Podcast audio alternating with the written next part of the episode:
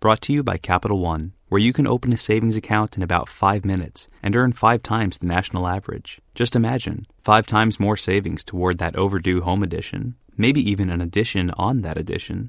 This is Banking Reimagined. What's in your wallet? Capital One and a member FDIC.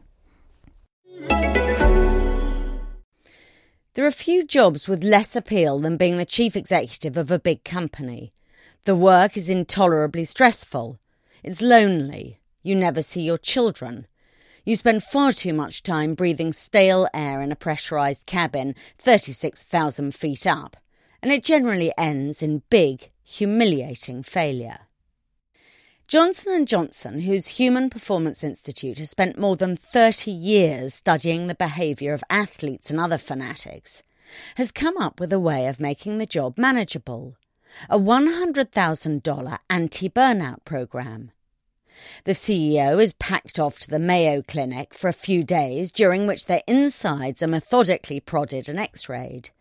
Then, three experts are called in a dietitian, a physiologist, and a coach who, over the next nine months, interview the executives' families, poke around in their fridges, tell them what to eat, how much to exercise, and how to change their characters.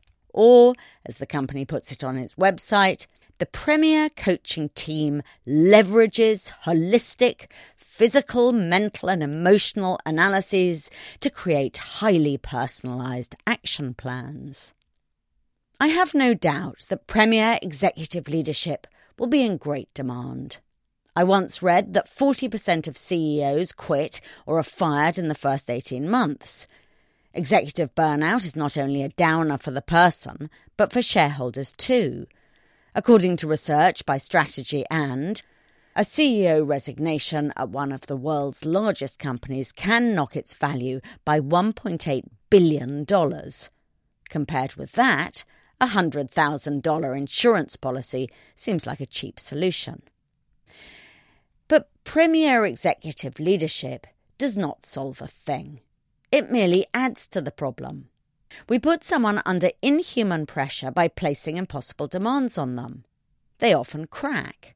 Then, instead of wondering how to lessen the pressure, we tell them all will be fine if they eat every three hours, exercise more, behave differently, and fill up their already full schedule with a trio of quacks.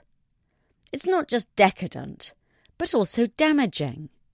Our message to executives who crack up is that it's their fault for not having enough of something that has become the corporate world's favourite and most fashionable virtue resilience. At the same time, we're hoodwinking companies into thinking resilience can be bought. So long as the programme is holistic and personalised, a CEO can be turned from a frail human into a superhero.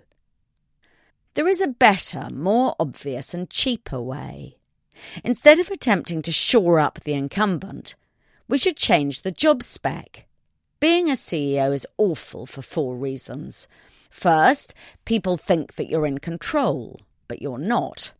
All organisations are dysfunctional, and even if you have the right idea of what you want to do, doing it is practically impossible. Second, everything is always your fault, even when you've had nothing to do with it. Third, it's very lonely. No one tells you the truth, and you can't tell anyone else the truth either.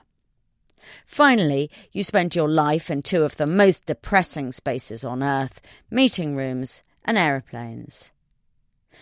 The best way of lifting pressure is to spread the load. That means fussing over the other people at the top the chairman, deputy, and three or four important others. The next is to do less.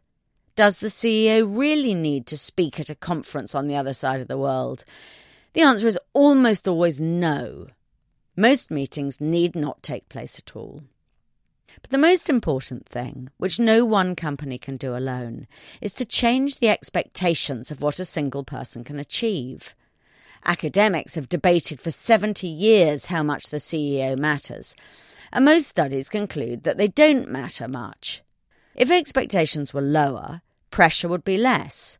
Better still, the nice, humble people who are supposed to be better at the job might be more interested in applying instead of all the narcissistic nutcases the system produces.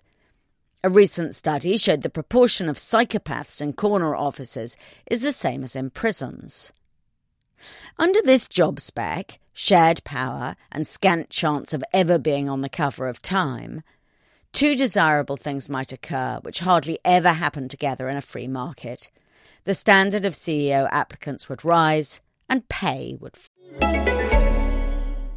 Did you know the average adult knows 30,000 words, though the human brain can hold 4.7 billion books worth of them? And while there are around 400 different alphabets, OK is OK almost everywhere.